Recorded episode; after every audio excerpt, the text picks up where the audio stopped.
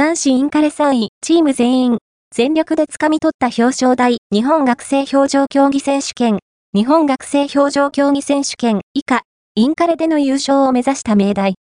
7日は、男子7、8級から、大島光翔、政治経済学部3年立教新座、菊池達夫、政治経済学部1年目黒日大、松井務夢、政治経済学部4年関西が、FS フリースケーティングに出場し、大島が、個人総合数理学部4年くらい、菊池が8位、松井が24位。男子団体は3位となり、優勝には届かなかったものの、それぞれが、チームのために全力を込め滑り切った。